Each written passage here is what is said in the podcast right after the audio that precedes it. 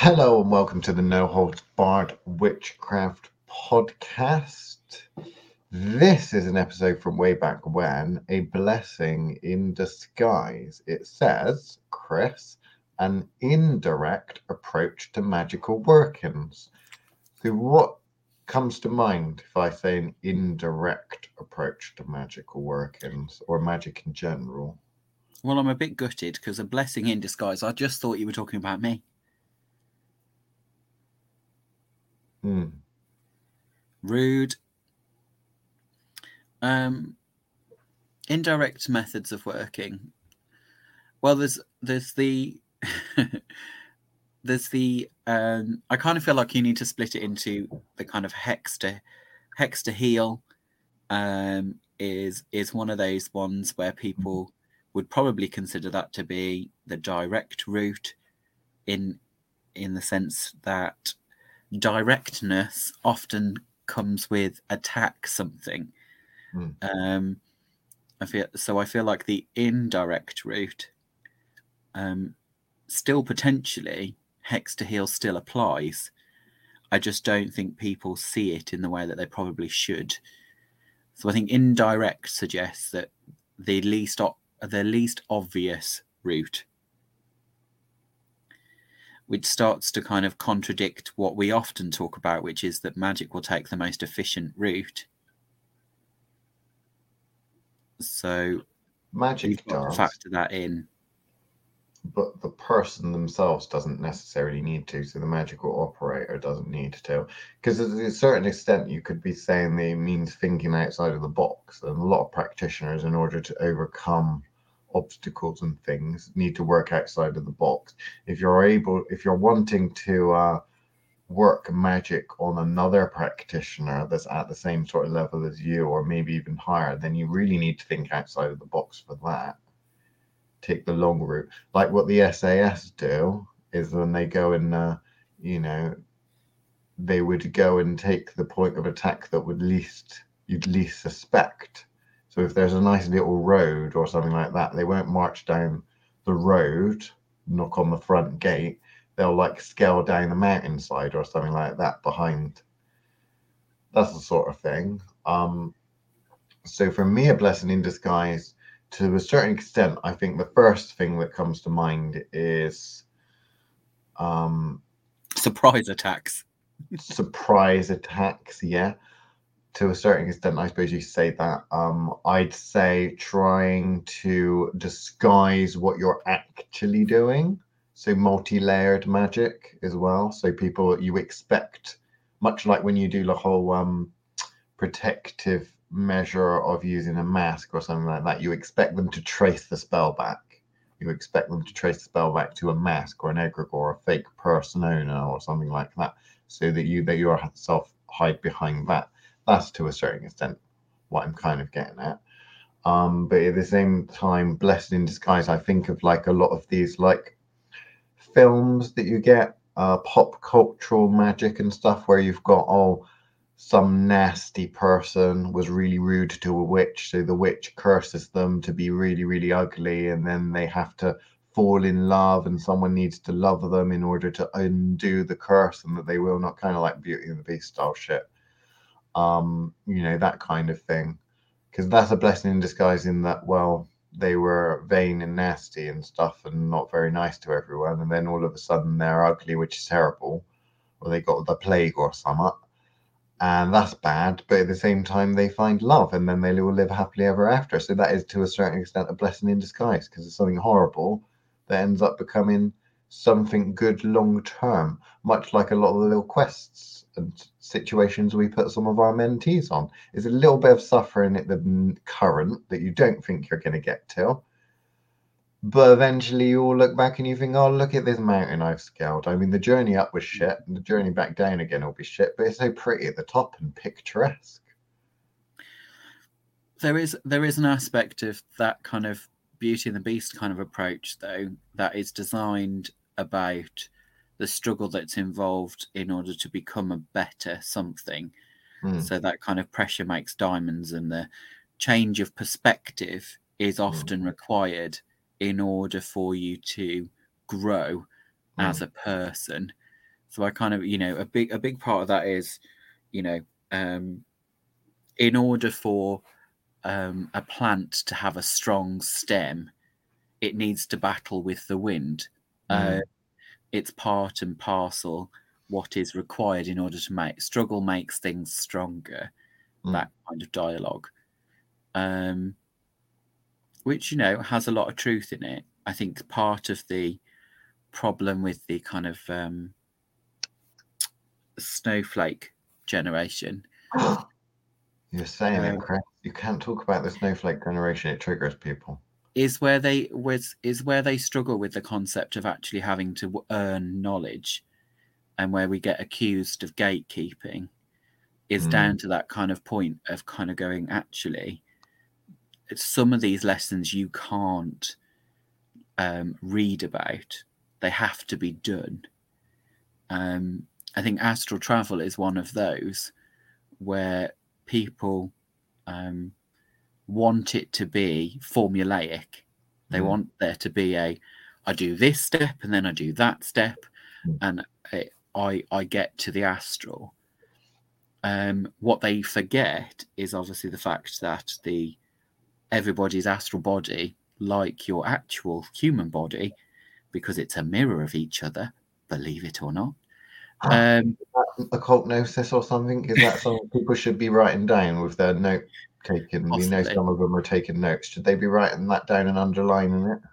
Well, probably, you know, hermetic law and all that, as above, so below, um, kind of says that you should be considering, well, actually, you know how different the physical body is from person to person. Therefore, you should expect an energetic shift to have to be as unique. Um, whereas they don't want things to be formulaic Mm. they don't want uh, you know they don't want things to be that obvious um, they want there to be a nice simple i do this and then i do that and then i'm there Mm. um, and because in the way in which our education system which we go on and on about all the time in the west is that kind of they expect they want to be able to predict an outcome they want to know how something is going to manifest based on the you know blue and green um you know a, you're going to get a darker green they like the idea that when you additively mix things you're going to get a specific set of outcomes Mm. and i think what particularly when it comes to this astral point um, of kind of moving through then there is a certain amount of struggle then- and figuring out that has to happen Mm. it's a challenge for a reason Mm. um, we're not being difficult just for the sake of being difficult Sometimes is- we are. we, we, we often are but for something like that people just need to get into their heads actually this is different for everybody Mm. um, I think it the what made me think about that is because we were talking about it with a mentee this morning about you know um, how a lot of spellcraft is sold in that way. Mm. Here are guaranteed results, X amount, um, and with a lot of spellcraft, there are certain levels of perfect that can be achieved. Um, spellcraft is very different to altered states. So going through a series of ver- you know different kinds of altered states, they are individualized because they are experiences. Mm. There is a cognitive processing part that has to happen, which means you know no two people on the same LSD are going to have the same trip. You know, it's because that has to interact with the che- the the chemicals in your own body and how your body takes that in. Why would they expect magic to be any different? You have a unique makeup, therefore, Mm. when when that astral state is combined with your physical state, your comprehension of that is going to be yes, there'll be an algorithm to it in the sense that there is a kind of you know this composition with that composition will create this but no one knows that because no one's actually sat down and worked out what that comprehension is because it's too big. Mm. It's kind of, you know, supercomputer algorithm level AI prediction is what we're talking about in order to get how individualized those compositions are. Right. So I have something for you to process in a cognitive way in the form of a question, right? now, there's this thing because you talked about hermetic, right? Mhm. So Doctor Who's sonic screwdriver can undo a hermetic seal, can it? But would it be able to break a hermetic law?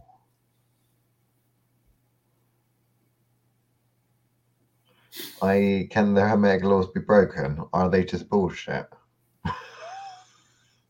Oh, 'Cause here's sorry. I, something- I got too tied into the Doctor Who aspect of that and not enough into the magical aspect of the question. Okay. Very Well, sorry. to answer both questions, can Doctor So- Who's sonic screwdriver undo a hermetic law? And are hermetic laws laws or are they bullshit? Because this would be proper occult gnosis that people will copy onto notepaper and underline. If Chris were to say something as outlandish as the hermetic laws are not really a thing.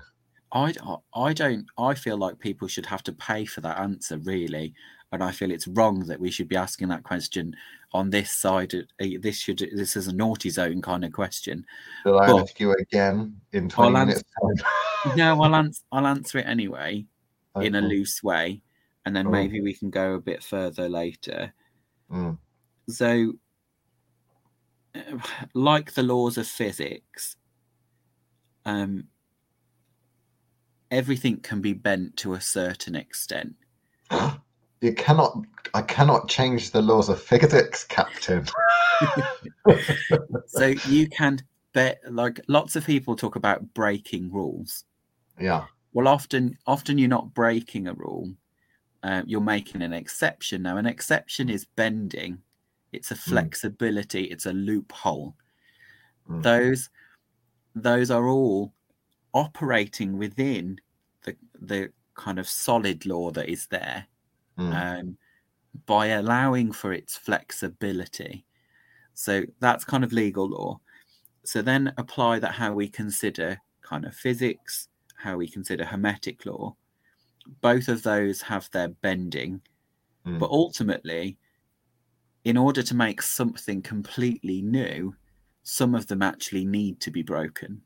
Mm. So I don't like them because we talk about them a lot of time in to kind of reinforce a person's understanding. I think like in the way that we talk about physics exponentially. So when we go, you know, we talk about solids, liquids, and gases, um, and uh, you know that kind of schooling way of you kind of you have to have a foundation in this before you can break that to understand the next stage. Yeah. I I feel like the hermetics are like that. I feel like they are a certain level of understanding that once you get past them, they appear to be a load of bollocks, but they are a necessary step to getting to the next level of understanding. Have I circumvented that quickly enough? I think the solids and liquids and gases is sometimes you think it's going to come out in gas form, and you actually you follow through and it comes out in solid form. Why why do you have to make that a Uh, sorry, we crude- can go back to talking about Doctor Hill. a and the hermetic disgusting crudeness That's my bit, Chris. that you That's- feel That's necessary? the takeaway bit. No one cares about the other stuff. The only stuff they remember is poo jokes. Ugh. I hate toilet humor, and you it know really so, the Hermetic laws and such like that are obviously man made and woo man made and they made and whatever. People made, right? They're people made. So they're kind of based on observations and people trying to structure, trying to work out structure in that to the universe. I have something for people to ponder, right? Because if I break the law, like I don't know, I go really, really fast in speed, as I've done on numerous occasions. If no one's a looking, I get away with it. like if you tweak a little bit of the laws and such within the foundations and the fabric of the universe and that witches do that all the time don't they when they cast spells and stuff like that they they change outcomes and they reconnect things so that the marble on the marble run don't come out that exit comes out of a different one. In which yeah. case it means that they have up manifesting money or whatever it is the fuck they're trying to manifest in their spell casting.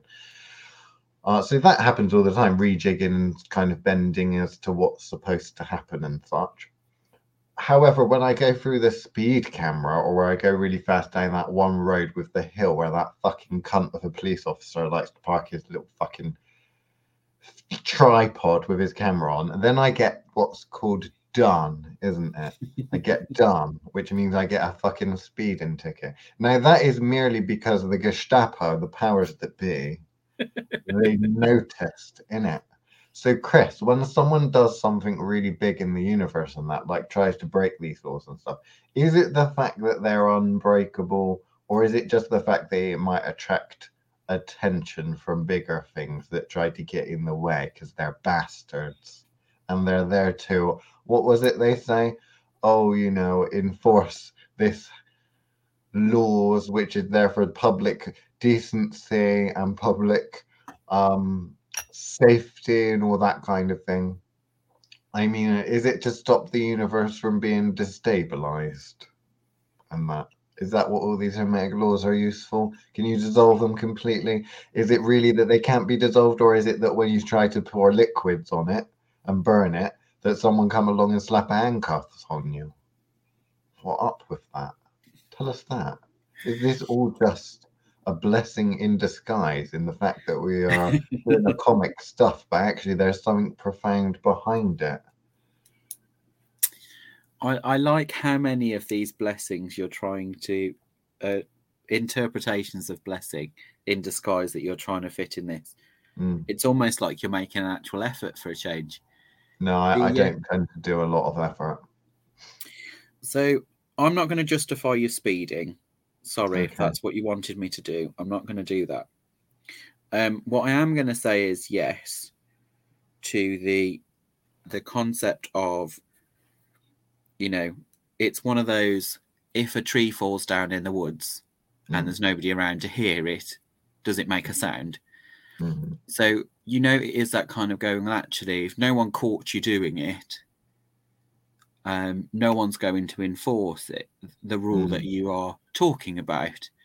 Um, now, I think that specifically kind of plays with the the idea of these laws um, being almost legal. That kind mm. of get, gives that legal slant, doesn't it? Of somebody has decided these are these are the rules.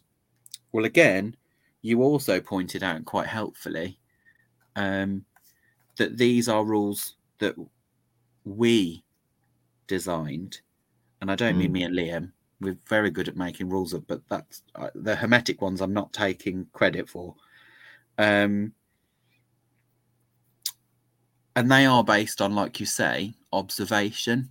Mm. So they believe that because they've seen something happen enough times, therefore, um, one plus two is is three. Mm. So you know there is that kind of like this happens, then that happens, therefore this this is the general rule. Um, and I think that's how they have to be observed. Really, is they are general rules. So you know, ninety nine point nine times you try that, um, you are going to get the same response. Mm. Whereas I think what people want you to say is that no, these are these are infallible, and you can't mm. possibly you can't possibly change those things. Mm. Well, actually, you know, we also see that happen all the time. You know, um, we bend time every day in just our experience of it, um, because actually, um, the the kind of time aspect doesn't really exist. It's an illusion created for us to comprehend what is happening. That's why when you're having a, a good day, it happens really, really fast. And that's why when you're having a really shit day and you're doing something you really hate doing, it feels like it lasts 20 years. Um, But the then- atomic clock said that it were the same, Chris. The atomic clock said. yes. Yeah.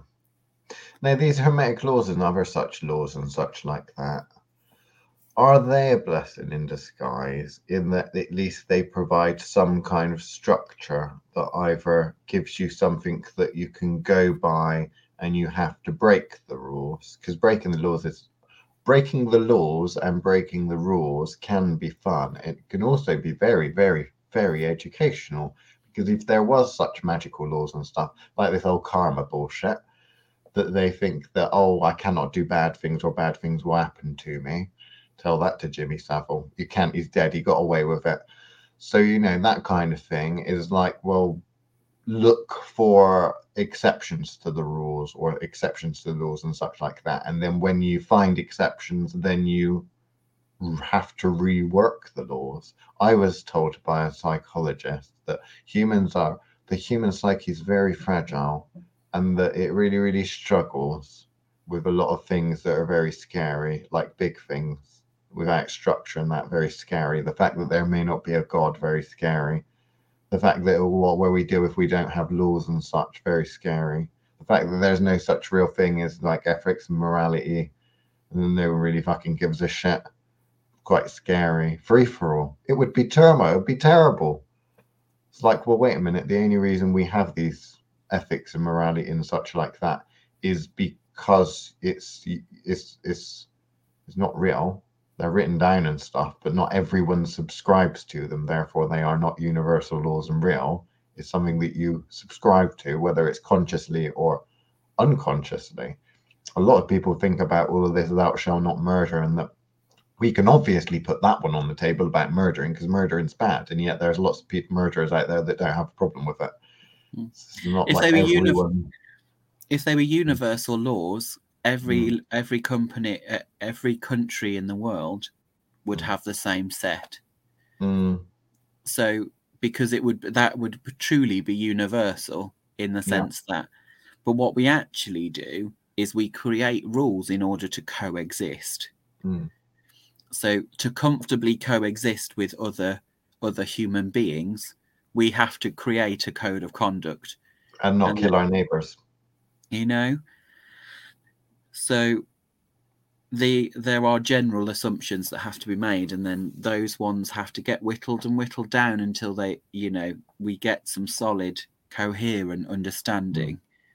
So the hermetic laws are there purely to try and understand and make sense of Mm, how the universe works mm, uh, in the same way that the laws of physics are, but they're constantly redefined all the time. Um, there was a Yeah.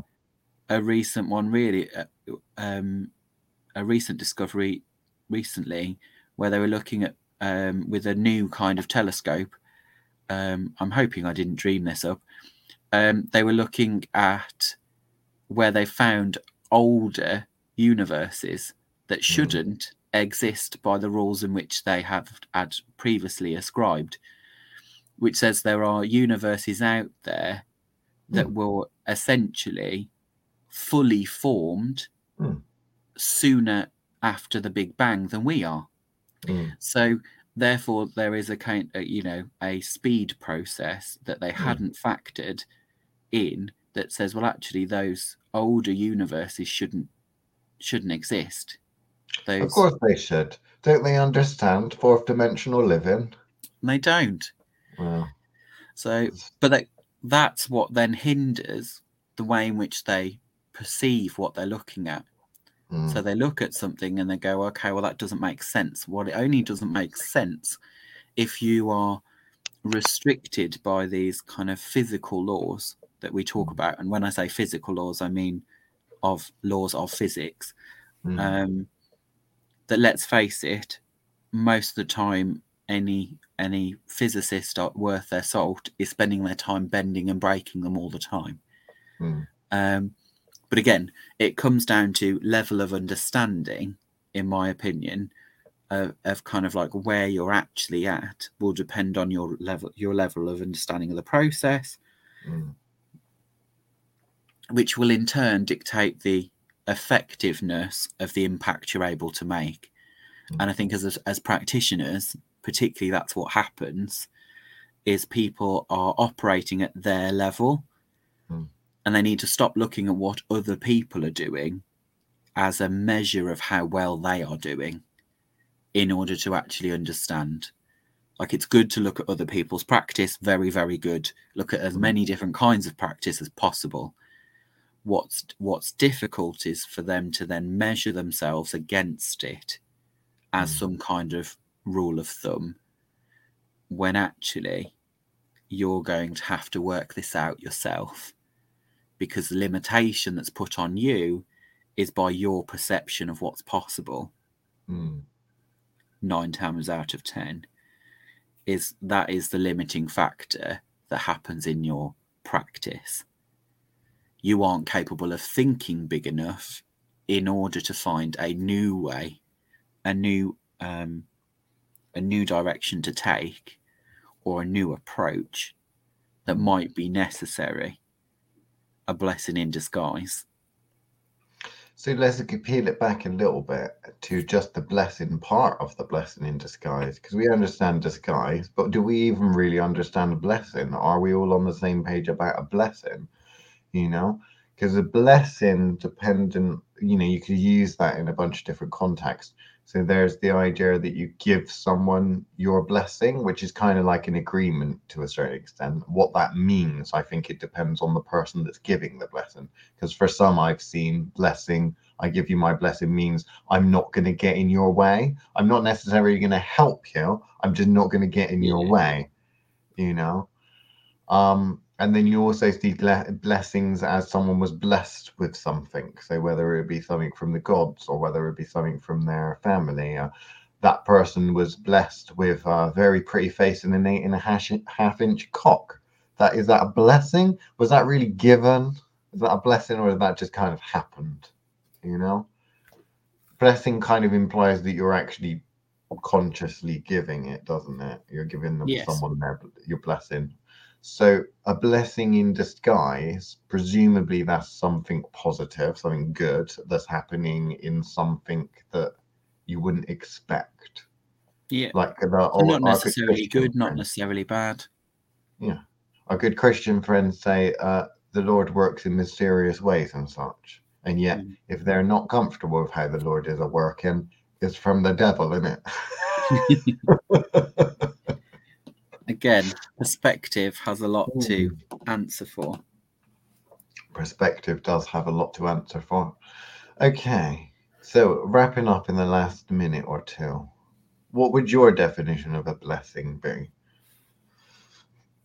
If we put you on the spot. Oh, a blessing specific in in this context or just in general I think in different contexts. I mean, how many different ways can you think of using a blessing which isn't necessarily the same? Because again, I've said like a gift, or I've Mm. said like an agreement to a certain extent. I don't know if there's any others technically. There's like the whole pagan thing where they bless people, like a ritual type thing. What's that? Like a fucking good luck spell or something? I'm not sure. okay so yeah so there are there are kind of the almost religious aspects of blessing. Um like you say or the ritual idea of blessing. Mm. um there is like you say a gift.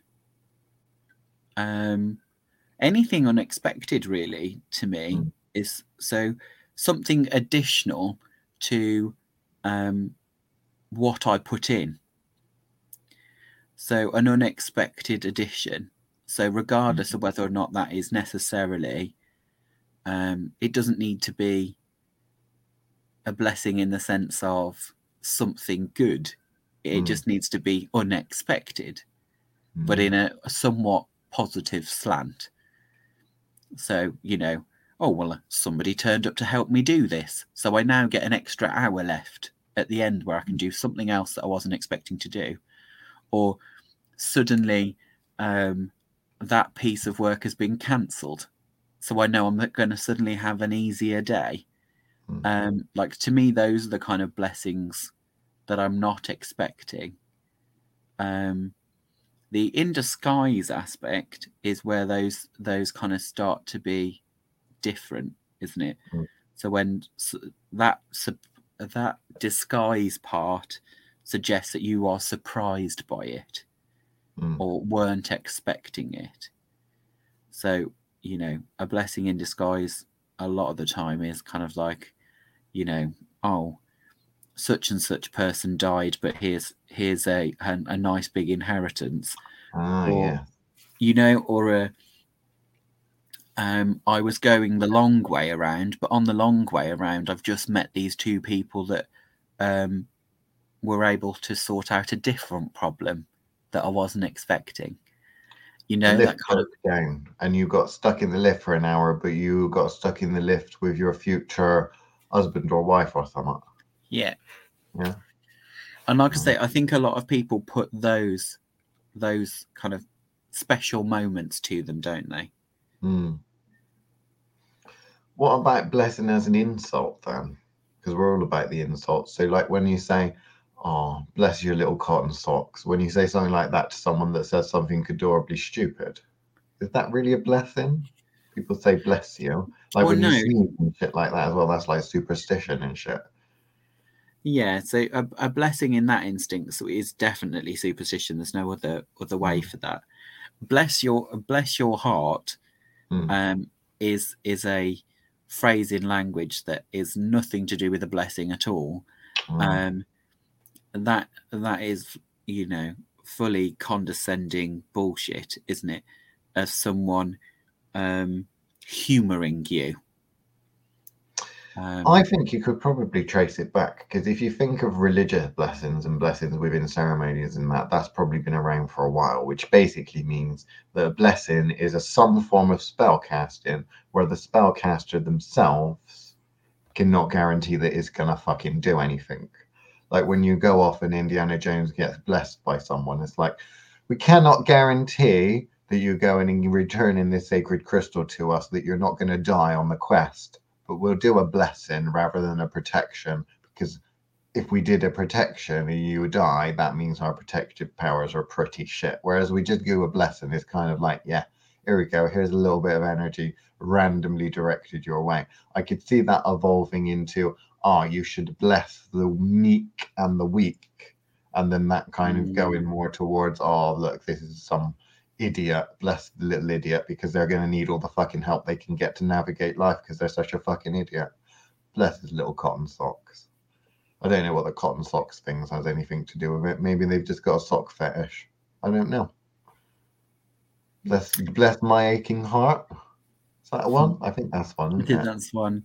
Yeah. Um. Yeah, I think you're probably right. I think it probably comes out of a, you know, and bless your cotton socks probably has some other meaning into it.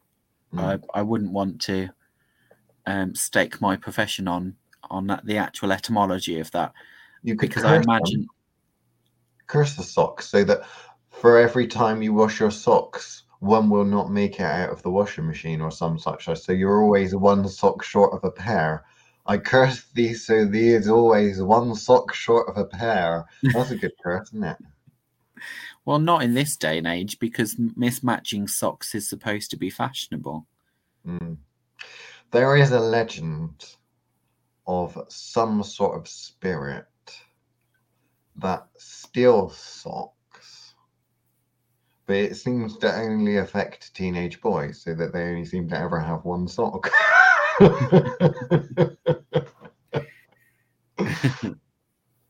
I don't know where it goes. It takes it back to its lair, which is under the bed, I think. Because monsters live under the bed, don't they, Chris? Wow. Yeah. Are you putting two and two together to make four? Or are you still thinking there's an actual monster under the bed that lives in Tissue Mountain? there is there is a monster under the sock. It's it's all those um, potential abortions that was probably going to happen. My Um, good Christian friends do look down on that sort of thing, don't they? there was something in the Bible about that. I remember being told it was a big no now. The naive and sweet minded which will bless their little cotton socks now. Don't know what they're talking. like, Don't know what we're talking about, but it's all right. It can go over their little scatterbrained heads. The others are just wishing that we started to talk about something of substance again. So maybe we should go on to talking about something of substance again. Have you got any substance you can offer up for us? Um, not under the bed, no. Not under the Um, bed. Um, normally, things I put under the bed is is because I don't have room to put them somewhere else. Um, so going back to kind of blessing in disguise Mm, and moving away from the kind of word blessing mm, and just generally thinking of okay, gnostic, you know, um, gnosis wise, what are we actually talking about?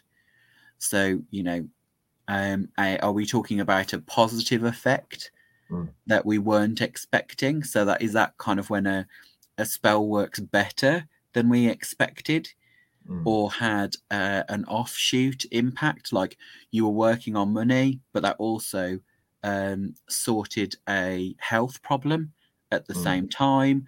Like, are we looking at it from that point of view, or are we saying, like you say, um, in this sub, um, the subtitle for this one, of kind of working in an unconventional way? mm. so that you know you actually because i think some some of our mentees and people that we meet have a struggle with the doing a nasty things Doing the nasty. no as in doing nasty things so Oh. so um baneful magic Why the hell are they listening to us then? We're much more uh, balanced than just doing good or bad. well i know but they have a very colored way of looking at things so we're Mm. often c- kind of see us when we're talking about doing something fausty Mm, they're not seeing the kind of hex to heal process or they're not actually seeing that throwing good things good intentions Mm. um you know what's that saying The road to hell is paved with good intentions. that's the one i was after And on the way to on the highway to hell, there's a little chef with a really bad hygiene rating.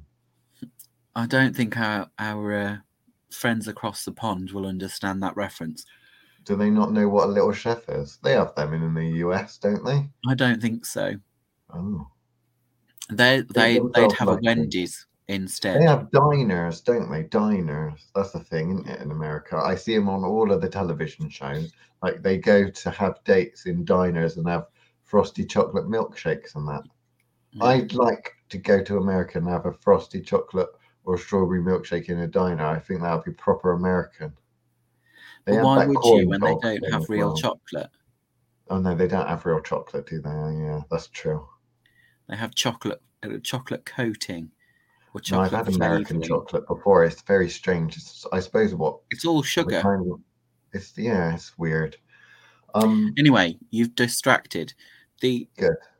so the um, you know, road to hell, paved with good intentions. So that part is a bit I struggle with when these people who feel throwing all this good good light and energy at a Mm. problem Mm. kind of how they don't understand how that would potentially be feeding the problem well, like cancer. yeah Mm. All these new agers feeding the cancers by putting nice, loving energy, and as opposed to what kind of like chemo energy. Send some chemo energy towards the tumor. It might do some better. Obviously, you can do be supportive of the rest of the body, but kind of you need to destroy the bad bit. but that's ev- even that is part of my problem is they Mm. don't have a rounded enough view in order to realize that you know like when we talk about herbal ointments you know you've if you you've got something needs to attack it but nature abhors a vacuum Mm. so you need to remember that obviously there needs to be something to support the healing process afterwards Mm. So, you know, Yeah. or like you say, someone throws general healing en- energy at something without targeting it in some way, shape, or form, Mm. and therefore, kind of like, you know, these kind of the opposite, really, which is a blessing in disguise that's actually a problem Mm. um, rather than a blessing in disguise being the actual good coming out of a bad thing. Um, the opposite is also true when Mm. people throw um, open, open gestures at something um, where they think they're blessing and they're actually doing damage. Hmm.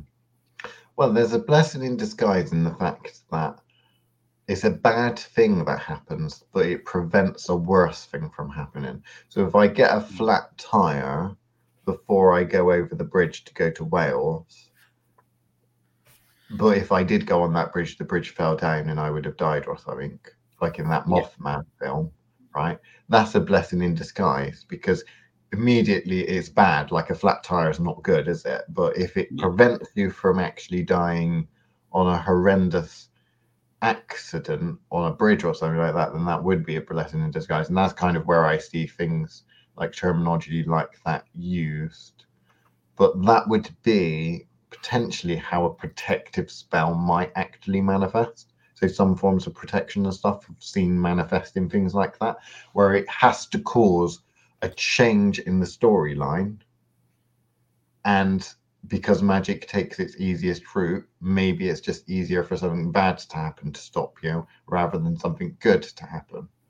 You know? And it Ultimately, it how still completed its goal, didn't it? it still completed its goal at the end of the day. Yeah. I mean, it depends on how a spell like that would work as well, because you could essentially get the, oh, I'm getting a diversion or oh, I'm getting an impression. Like I've had an impression where no, I need to not complete this journey. I need to not go to that place I'm going to now, like an overwhelming feel that I shouldn't do that. Um, whereas then there's the other things, which is actually a physical thing that prevents you, which protective spells when you do them on mundanes and stuff, that's normally how they would operate because a mundane isn't going to be true to their psychic ability because their psychic develop- ability is basically li- like a spiritual potato, aren't they? They're not Mm. really going to pick up on that. So they need to be physically prevented. So a protective spell like that is going to physically prevent them or physically prevent the thing from, uh, you know, attacking them or something like that. I don't know if we can milk this for any more. That's in disguise. Snow White's apple, like that's the opposite, isn't it? Because you've got something that's nice that's actually filled with something nasty. So that is a curse in disguise, I suppose, isn't it?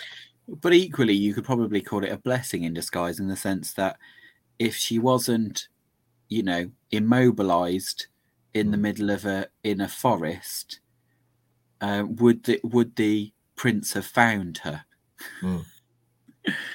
Who was the evil witch queen, the one, the goody in all of this then, after all, or not? You, It's you all about the intention, Chris, and I don't think she had the intentions for it all to work out very well. But that it makes an interesting point. If you were to do magic on someone or on a situation or something like that, and it all work out in the end, although it didn't take the route you thought, is that you being successful? There's a success there, but how successful is the practitioner? How would you judge someone on that? it's one of those passing grade ones, isn't it? It's like, oh Mm. well, I'd give you a C because it all turned out all right in the end, but you're Mm. never going to get those A stars and it, you know, or those double A's or whatever it is. Um, however, like I think they score with numbers now. Everything's a one or a six. Yeah. Um, but you just kind of like, I think in those moments, it's like, okay, well, it turned out okay, but that wasn't how you planned it, was it? Um, I'm like those maths papers. I want to see you working out, um, Ah, and I give you more. I give you more points for the working out than I'd rather you have a botch spell, um, that you can recognize your faults, um, than one that accidentally worked well because you're not going to necessarily learn anything from a spell that accidentally went well. Um, Mm. as much as well, at least you're not going to learn as much as you would from a spell that went wrong. Um, but you can tell why why it went wrong.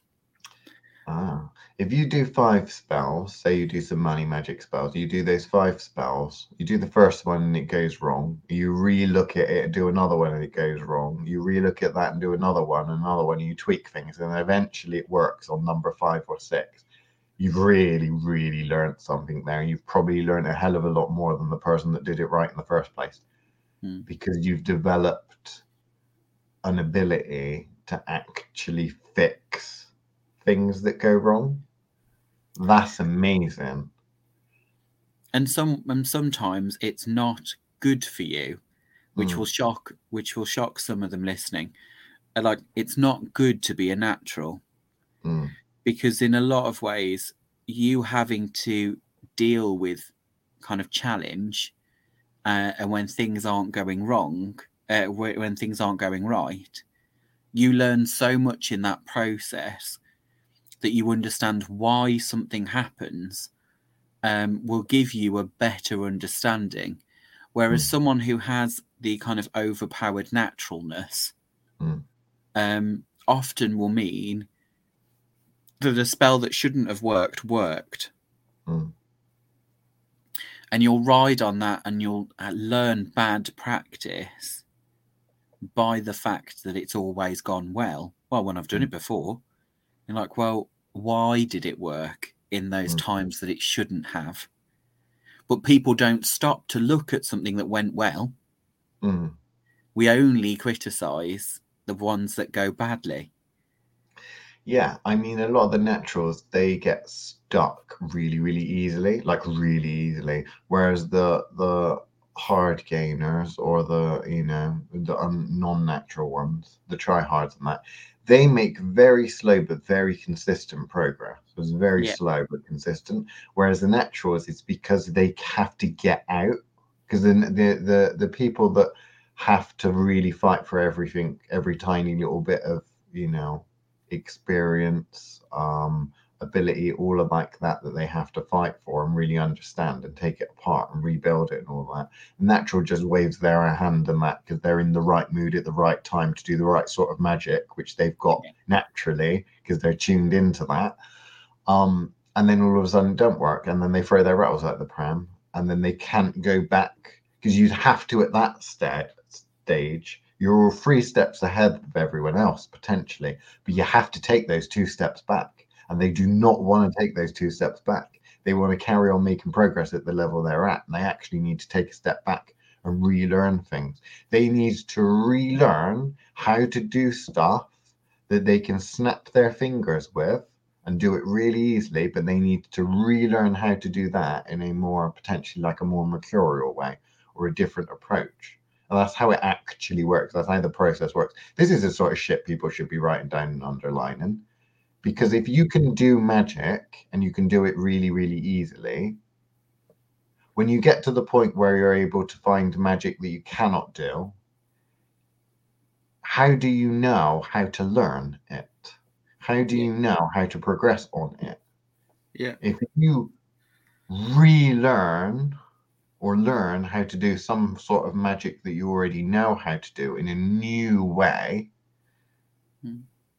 then you're halfway there because you've already to a certain extent got the answers You've got the confidence of knowing that you can do the spell, how it works, and stuff like that. You're just really learning a new form of it.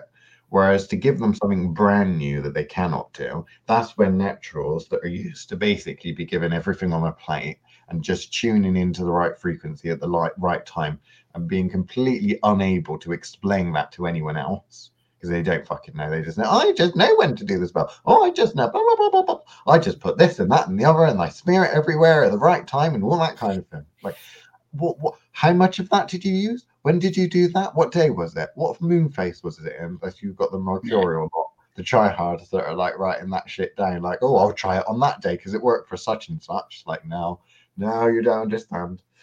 But there we go. We're going to go off on a tangent then, talking about that. No, like I, what that makes me think about is where you know, I had a new I had a new teacher um, in one of my sessions this morning uh, this week, and um, I was explaining, and I was saying like we were just kind of reminiscing about Mm. different things that we'd done, and I pointed out like I've done in terms of weaving, I've done next to no weaving in the last two years, Mm. but I've learned more about my practice in these last two years than I've learned in the last 10 Mm. by helping others through it. Mm. Um, and actually solving problems I actually not always out of them will have come up to myself, but my understanding of my craft allowed me to understand how to fix the problem. Mm. And that's what you gain from having that experience. Like, you know, and in that moment, it's a kind it's not I I did weaving once and now I'm an expert. I've Mm. done weaving over and over again for years, which means that and what they what they fail to understand is like, okay, well, in this last year, how many spells have you done? Oh, I did one one candle money spell, uh, Mm. one um one gris-gris for luck, one you know what I mean? And like they couldn't they haven't done enough of them to really understand, well, actually, was that a better match because it was a candle spell? Mm. why was that better? Why did that work? Because they don't tend to question the wins. Mm. So the more of them you've had, or the more of failures you've had, ideally, in some ways, is going to lead to better learning potentially. What's important is you do as much experiencing as possible, which you know goes back to our usual for every 10 hours you spend reading, I want Yeah. 11 hours of you practicing. Mm. Um, and where people struggle with that is they think that means I we mean 11 hours of making, you know, doing magic. Mm. Were you sitting and and analyzing what how you fucked up the last one? Mm. If you spent ele- 11 hours fi- figuring out a spell you did 10 years ago, um, why it worked, why it didn't work, that to me is still a productive 11 hours of witching Mm. because you learned something from it.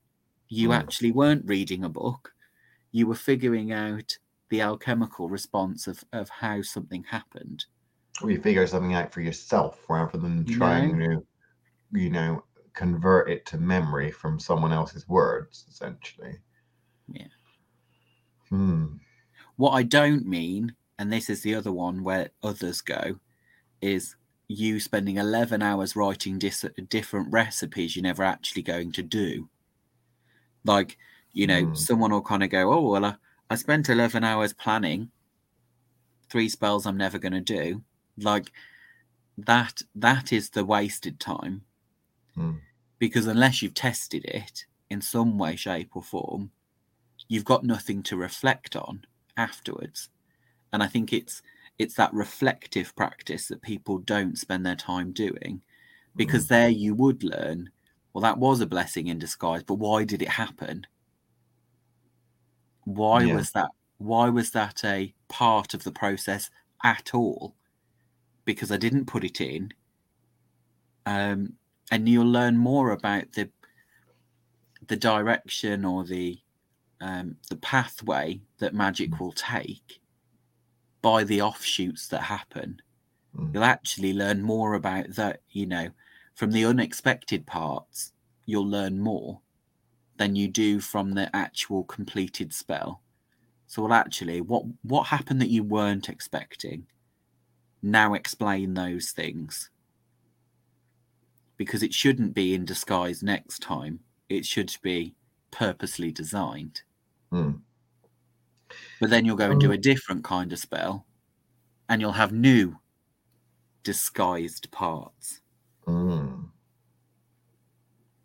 It's one of the things that I like about witchcraft, both from the you know, pr- witches' perspective, from my perspective of seeing other witches, magical people work, but also to a certain extent from pop culture and from folklore and stuff, is the uh, what nowadays is called professionalism. Right, is a bad thing. Um, how they work, how they go about doing something.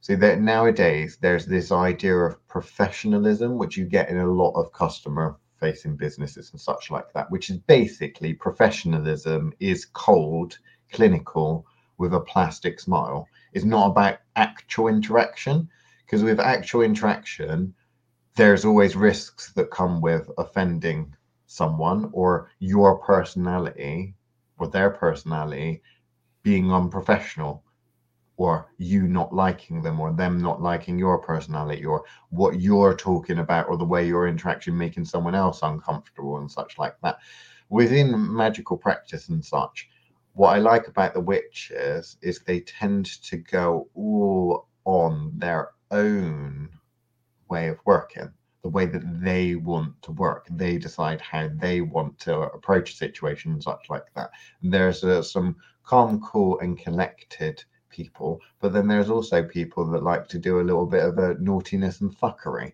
and that's all good. I like that. I dislike some of the professionalism that we're seeing, particularly in big corporate environments and such like that nowadays, which takes away from the personality of actual real life people that you're not allowed to be yourself to a certain extent. And it's gone beyond being necessarily rude now because it's unprofessional to be rude, but it's unprofessional to take a risk to interact with anyone by calling them their first name, for example, rather than Mr. or Mrs. such and such. You know, Even I don't know. I think that I think there's the there's the the clinical version of professionalism, mm. um, and then there is the, you know, ideal, and the hmm. ideal is actually somewhere in between, which is that you know your customers by name, mm. but they don't know your business. Mm. So that's that's the difference. Is I think professionalism in its true sense is about boundary. Mm. It's about where is the professional boundary within whatever industry that you're in. So you know, um, and that will vary depending on whether or not you work for McDonald's, mm. um, or if you're a lawyer, or mm. if you're a prostitute. Those mm. all will have different boundaries that are acceptable. Well, none of them kiss on the lips. Got to pay extra well, for that. Yes, none of them will kiss on the lips. but there will be there will still be a professionalism that occurs as a prostitute that hmm. may involve them never really knowing your real name. Yeah. Um, that is a a professional boundary that is necessary. Yeah. Um, whereas you know at McDonald's they're all expected to know your name and it's supposed to be on your badge, mm. and there's a number of stars next to it that tells you how nice you've been to people this week. um, whereas you could go into a lawyer's office and you'll be expected to only refer to them by, like you say, their surname yeah. and you are going to be addressed as as Mr. or Mrs. whatever uh, you know, Joe Block, uh, you know, where the it is inappropriate to know mm. the person's Christian name, for mm. lack of a better word. Um, all of those are social construct- constructs of what professionalism looks like, mm. and it is governed by the industry that you are in. Mm. Um, you know, most professionalisms work on the basis that you don't sleep with clients mm. but hmm. you couldn't be a successful uh, you couldn't be a successful hooker if or prostitute if you weren't sleeping with your clients. Mm. um you know but there will be rules you would get nowhere in the modeling industry would you if you didn't sleep with the photographers? I'm saying nothing. Right. Um you know but there is but equally that would be frowned upon in terms of professionalism. Mm. Because you would be there you would be accused of all sorts if everybody knew you were sleeping with all the all the photographers so mm. it's it's one of those things where there is always a public and a private face and depending on which which of the what industry you're in which it is professional to share mm. but um, in witchcraft, we don't have a professional body or anything, and we cannot be struck off for doing things that we want to do in the ways that we want to do them. I mean, it's not the same for like a therapist or anything like that that can be struck off or they have professional guidelines and stuff. And I think sometimes they can keep people safe, some of these guidelines and stuff like that, but sometimes there's often something missing. And I think for witchcraft, magical practice is being one of the last remaining is an emergency thing, isn't it? Most people don't go to the witch for their first port of call. But given that we're at the end of the line, it would be really bad if suddenly there was some kind of witchcraft and witching witching Wizengamot or something like that, like some sort of witchcraft government or something like that, where we all had to start abiding to a professional practice and such like that. I think that would be the day I have to retire. and I think ultimately it'll never be it'll never come because ultimately it's something you've you know you've got to choose to believe in mm. um, and for lots of people they're never going to cope with the fact that actually well it doesn't exist really though does it mm. they're happy to buy the service in order to at a chance at getting what they want but they're not going to ever fully buy into the process. Whereas there are you know there are regulations that go too far and there are places that don't regulate. So mm. you know prostitution would be a lot of a safe a safe to a safer profession if there was legislation for it. Well i mean it's not illegal in the uk but it's also not part of the culture is it like it is in other places so you look at amsterdam or somewhere like that it's way different mm. right well, I suppose we'll end talking about prostitutes. So, if there are any prostitutes listening, hello. And if you are wondering whether said person is a prostitute, if their first name starts with a, like a car name or a flower or something like that, then the chances are they is a hoe. Is that right, Chris? Is that how the rule goes? I don't know. You have to be careful these days. In the, you know, people are in this kind of woke world people mm. like to name them after inanimate objects. So, mm. you know, got to flip a coin nowadays to know if they're just a child of some idiot or if they've actually made a professional choice. Are there any woke prostitutes? I'm sure there are. I imagine they're named things like Sunshine. Uh, or, okay. you know, if anyone knows of any woke prostitutes, feel free to mention in the comments and such. Goodbye, everyone. And should I say blessed be? Because we're talking about blessings today. Now, I'll say light and dark blessings be upon you.